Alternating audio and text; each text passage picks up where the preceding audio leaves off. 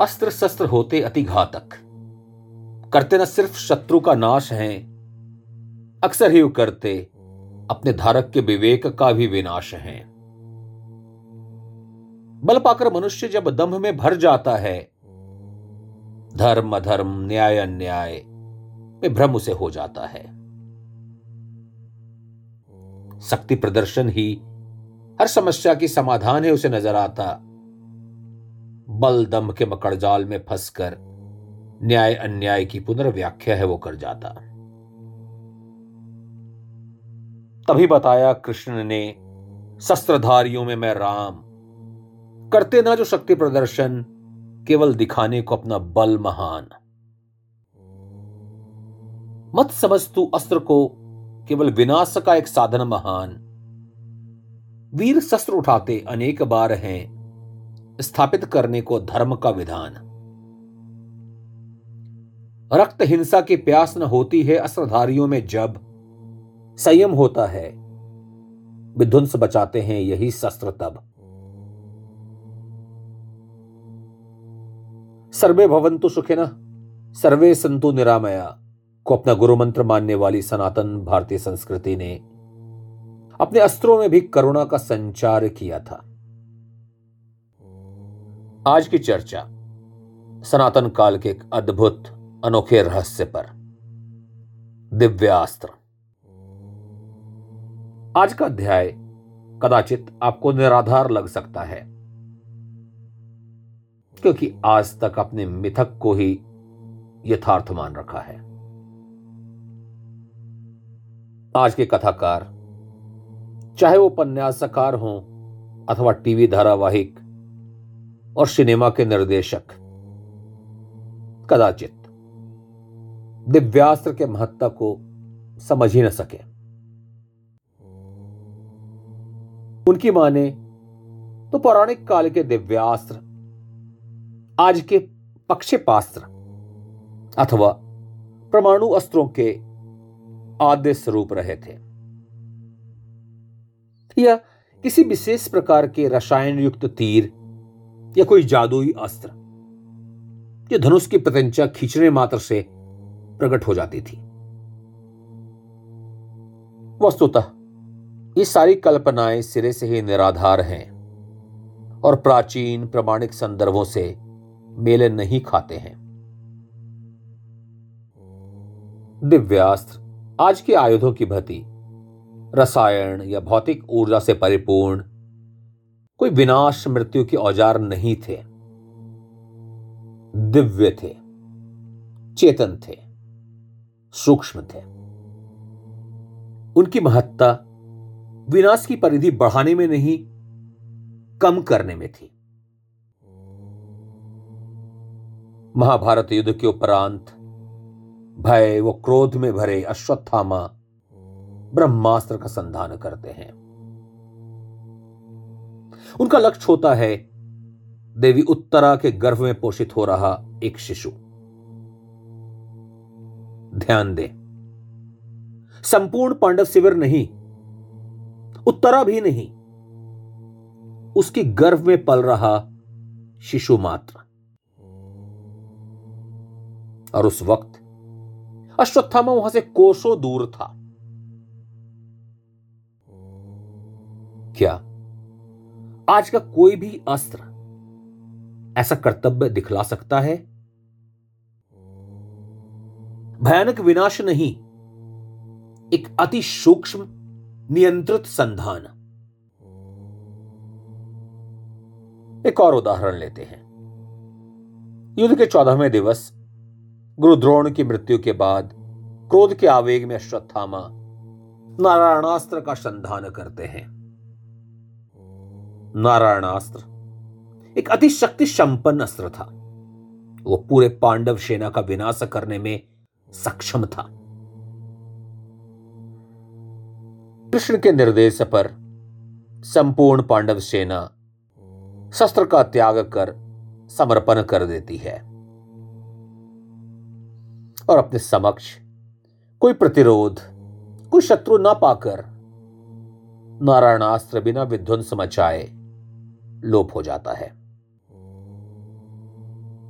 काश। काश वास्तव में ही आधुनिक परमाणु शस्त्र दिव्यास्त्र के स्वरूप होते तो वो भी सन 1945 में हिरोशिमा और नागासाकी में अपने समक्ष निरीह नागरिकों को देख अंतर्धान हो जाते और लाखों व्यक्ति का जीवन बच जाता। पर आज के आयुद्ध में वैसी दिव्यता कहाँ है? वो निर्जीव हैं, जड़ हैं। दिव्यास्त्र में अपनी एक चेतना थी।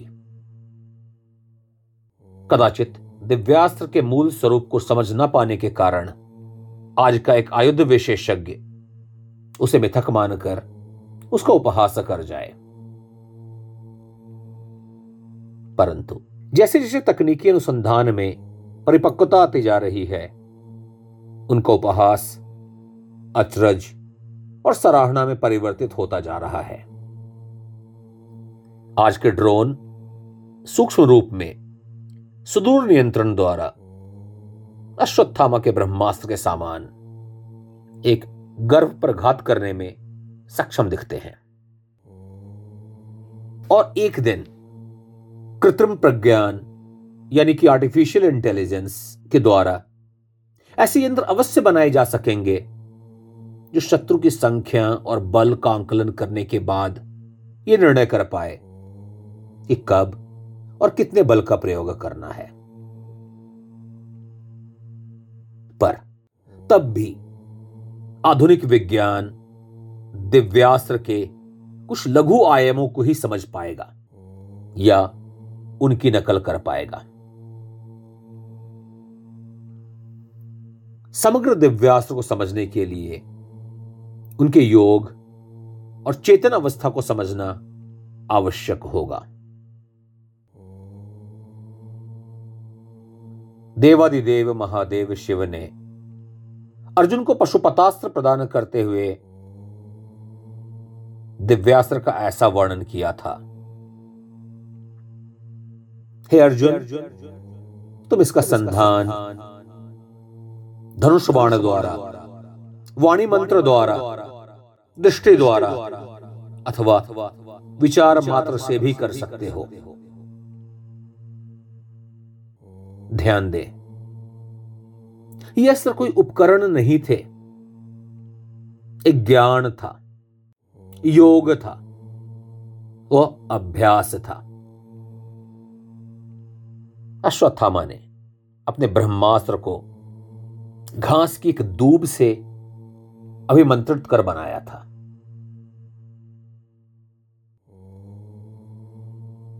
एक और दिव्यास्त्र की चर्चा करते हैं। भागदत्त ने भगवान विष्णु के वैष्णवास्त्र का संधान अर्जुन पर किया।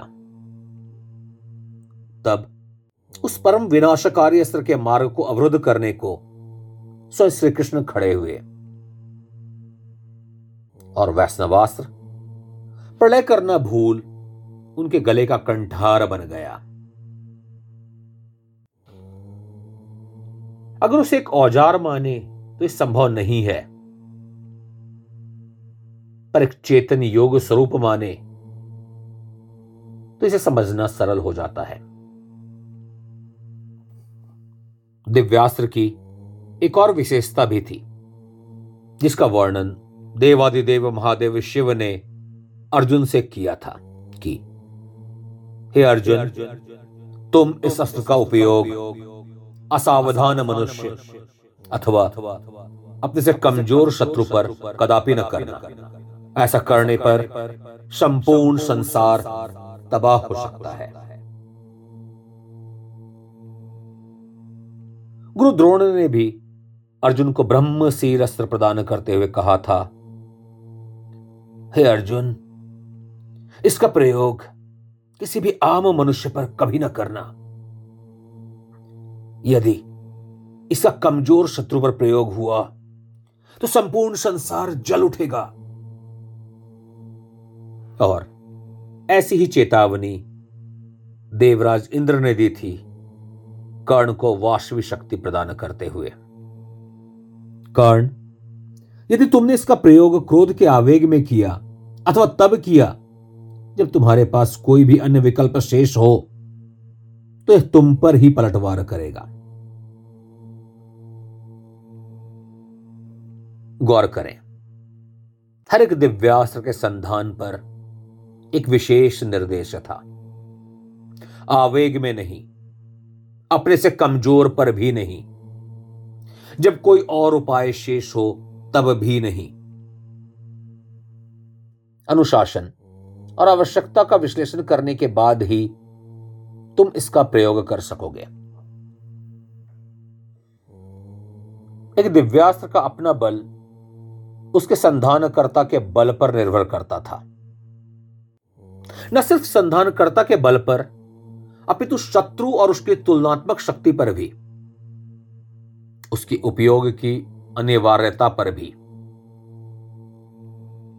क्रोध, आवेग तथा कमज़ोर शत्रु पर इनका संधान वर्जित और विपरीत प्रभाव वाला था। कदाचित यही कारण था कि देवादिदेव महादेव ने अर्जुन को जाँच परख कर ही पशुपत जैसे उस दिव्य अस्त्र का ज्ञान प्रदान किया, जिसके उपयोग से देव दानव मनुष्य कोई भी अवगत नहीं था। अर्जुन ने इस अस्त्र को दूसरे अस्त्रों के दुरुपयोग को रोकने के लिए अर्जित किया था। उसने कभी भी उनका दुरुपयोग नहीं किया। अश्वत्थामा ने नारायणास्त्र का संधान क्रोध के आवेग में किया था। शत्रु का बलाबल के आकलन के बिना किया था। यह एक दुरुपयोग था। यह भी एक कारण था उसके विफल होने का। उसके दुरुपयोग और असफलता की चर्चा करते हुए धृतराष्ट्र संजय से कहते हैं, हे संजय, मेरे विजय की आस तब नष्ट हो गई जब मैंने जाना कि स्वत्थामा नारायणास्त्र का दुरुपयोग करके भी पांडवों को समाप्त नहीं कर पाया। कर्ण इंद्र द्वारा प्राप्त शक्ति का प्रयोग घटोत्कच पर तब करता है, जब उसके पास कोई अन्य मार्ग शेष न था। शक्ति निर्देशानुसार घटोत्कच का वध करती है। आगे चलकर, युद्ध के सत्रहवें दिन, कर्ण भार्गवास्त्र का संधान करता है। भार्गवास्त्र भगवान परशुराम का एक अत्यंत शक्तिशाली अस्त्र था। पांडवों की सेना में कंपन मच जाती है। अनेक सैनिक वीर गति को प्राप्त होते हैं। यहाँ कृष्ण अर्जुन की प्रतिक्रिया दिव्यास्त्र की विशेषता को इंगित करती है। अर्जुन चिंतित होकर कृष्ण से कहते हैं, हे कृष्ण, मैं चिंतित हूँ। मुझे इस अति भीषण अस्त्र का कोई काट नज़र नहीं आता। भागने का मार्ग भी नहीं दिखता। इससे पहले कि अब दिव्यास्त्र के वास्तविक स्वरूप को नजरअंदाज कर इस निर्णय पर पहुँचे कि अर्जुन इस अस्त्र से वास्तव में भयभीत हो, पलायन का मार्ग ढूंढ रहे थे। जरा ठहरें, विचार करें। उस युग में अर्जुन के पास सर्वाधिक दिव्यास्त्र थे, जिसका वर्णन पहले भीष्म और बाद में स्वयं कर्ण ने किया था। कर्ण ने उसी दिन सल्ले से कहा था कि संसार संरक्षक देवों ने अर्जुन को ऐसे ऐसे अस्त्र प्रदान किए हैं, जिसका प्रत्युत्तर संसार में किसी के पास भी नहीं है। अर्जुन के पास ब्रह्मशीर और पशुपत जैसे सर्वशक्तिमान अस्त्र भी थे।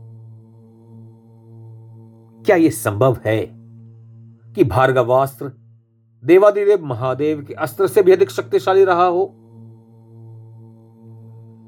ऐसा ना तो कहीं वर्णन ही है और ना आगे बढ़ने से पता ही चलता है। तो फिर क्या रहस्य था अर्जुन की चिंता का? कर्ण आवेश में आकर आम सैनिकों पर उस अस्त्र का संधान किया था, न कि अर्जुन पर। ये भार्गवास्त्र का दुरुपयोग था। पांडव की सेना में भय व्याप्त हो गया था। अर्जुन के पास भागने के मार्ग नहीं थे। उसे उसका सामना करना ही पड़ता। पर सामना करने का अर्थ था किसी अन्य श्रेष्ठ दिव्यास्त्र का संधान। और ऐसा करना सदा ही भयकारी रहा है। आगे चलकर, जब अश्वत्थामा ब्रह्मास्त्र का संधान करता है तो अर्जुन भी उसके प्रत्युत्तर में ब्रह्मास्त्र का संधान करते हैं। परंतु संसार हित में अपने ब्रह्मास्त्र को वापस कर लेते हैं। इससे पहले नारायणास्त्र और वैष्णवास्त्र को भी पांडवों ने दिव्यास्त्र से काटने का प्रयत्न नहीं किया था। अब अर्जुन दुविधा में थे। भार्गवास्त्र का क्या करें? पर कृष्ण की प्रक्रिया निराली है। वे भार्गवास्त्र को लेकर चिंतित ही नहीं है। बचने का कोई प्रयत्न भी नहीं करते। वो अर्जुन से कहते हैं, हे अर्जुन, पहले चलकर युधिष्ठिर से मिल, उसे निश्चिंत करें। कि आज तुम कर्ण का वध कर दोगे। भार्गवास्त्र के विषय में वो कहते हैं कि शीघ्र ही ये कर्ण को थका देगी। और ऐसा ही हुआ भी। किसी ने भी उसका प्रतिकार नहीं किया, फिर भी भार्गवास्त्र लोप हो जाता है। एक भी प्रसिद्ध महारथी उसका शिकार नहीं होता। एक भी नहीं। ऐसा क्यों? क्या भार्गवास्त्र शक्तिशाली अस्त्र नहीं था? अवश्य था। पर दिव्यास्त्र की ऊर्जा का स्रोत, कोई द्रव्य, रसायन या भौतिक वस्तु नहीं। मनुष्य का आत्मबल हुआ करता था। युद्ध, यदि आवेश में आकर या बिना विचार किए उसका संधान करे तो योद्धा की ऊर्जा ही नष्ट होगी। और जैसा कृष्ण ने कहा, स्वयं कर्ण को ही थकाएगी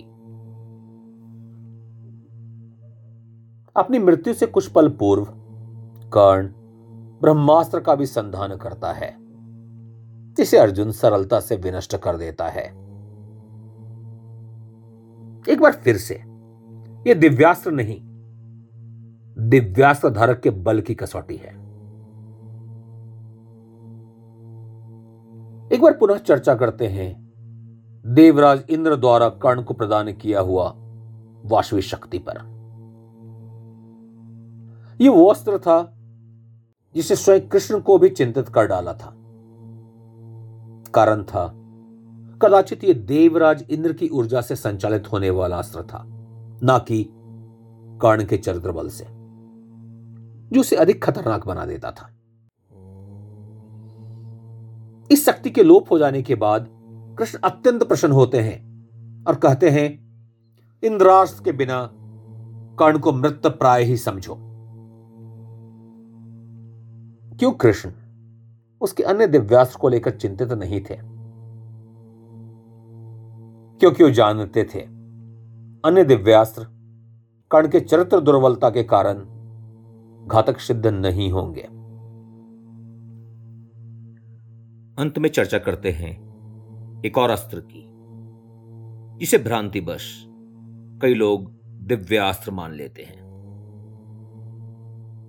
अपनी मृत्यु से कुछ काल पूर्व, कर्ण ने अपने अंतिम छल को अंजाम दिया और अर्जुन पर नाग शक्ति का प्रयोग किया। नाग शक्ति कोई दिव्यास्त्र नहीं थी। वरण एक आम तीर थी जिस पर अश्वसेन नामक सर्प बैठा हुआ था। योजना थी, कर्ण तीर के वेग से इस सर्प को अर्जुन तक पहुंचाएगा और वो अर्जुन को डस लेगा। अश्वसेन की माता खांडव वन के विनाश के दौरान अर्जुन द्वारा मारी गई थी। कर्ण ने वर्षों तक इस सर्प की साधना की थी, जिसकी जानकारी भीष्म और दुर्योधन को भी थी। अश्वसेन से पूर्व भी कर्ण तक्षक के पाँच पुत्र सर्पों का तीर स्वरूप अर्जुन की ओर संधान किया था, जो सभी अर्जुन द्वारा विनष्ट हुए थे। पर इस कुचक्र को दिव्यास्त्र का नाम नहीं दिया जा सकता। हाँ आप इसे असुरास्त्र अवश्य कह सकते हैं। और इसका समाधान भी कृष्ण के लिए अत्यंत ही सरल था। उन्होंने रथ को अपने पैर के बल से थोड़ा नीचे दबा दिया और निशाना चूक गया। अश्वसेन। तत्काल अर्जुन के बाणों का शिकार हुआ। कितना साधारण उपाय ध्यान दे, किसी भी दिव्यास्त्र का इतना सरल उपचार संभव नहीं है। जब श्री राम ने इंद्रपुत्र जयंत पर ब्रह्मास्त्र का संधान किया था तो उसने बचने के लिए त्रिलोक में भी कोई जगह नहीं मिली। क्या कारण था कि जयंत उस अस्त्र के मार्ग से हट नहीं गया? यह अंतर है। दिव्यास्त्र और अन्य अस्त्रों का। दिव्यास्त्र के मौलिक प्रारूप का वर्णन मैंने अपने महाभारत पर आधारित श्रृंखला, द लॉस्ट एपिक के प्रथम उपन्यास, द कर्ष गॉड में विस्तार पूर्वक किया है, जिसका आधार हमारे सनातन महाकाव्य ही हैं। आपसे आशा है कि आप उसे अवश्य पढ़ेंगे और अपने राय हम तक पहुंचाएँगे। आज का अध्याय समाप्त करने से पूर्व, एक और अस्त्र का वर्णन करना चाहूँगा। इस पर हाल के समय में कई विवादों ने जन्म लिया है। वो अस्त्र, जिसे अर्जुन कर्ण वध करते हैं अंजलि का ध्यान देने की बात है कि अंजलि का कोई दिव्यास्त्र नहीं था। वर्ण एक साधारण तीर था। जिसका सिर एक अर्धचंद्र के आकार का होता था। अतः किसी के सर विच्छेद करने के लिए उपयुक्त था।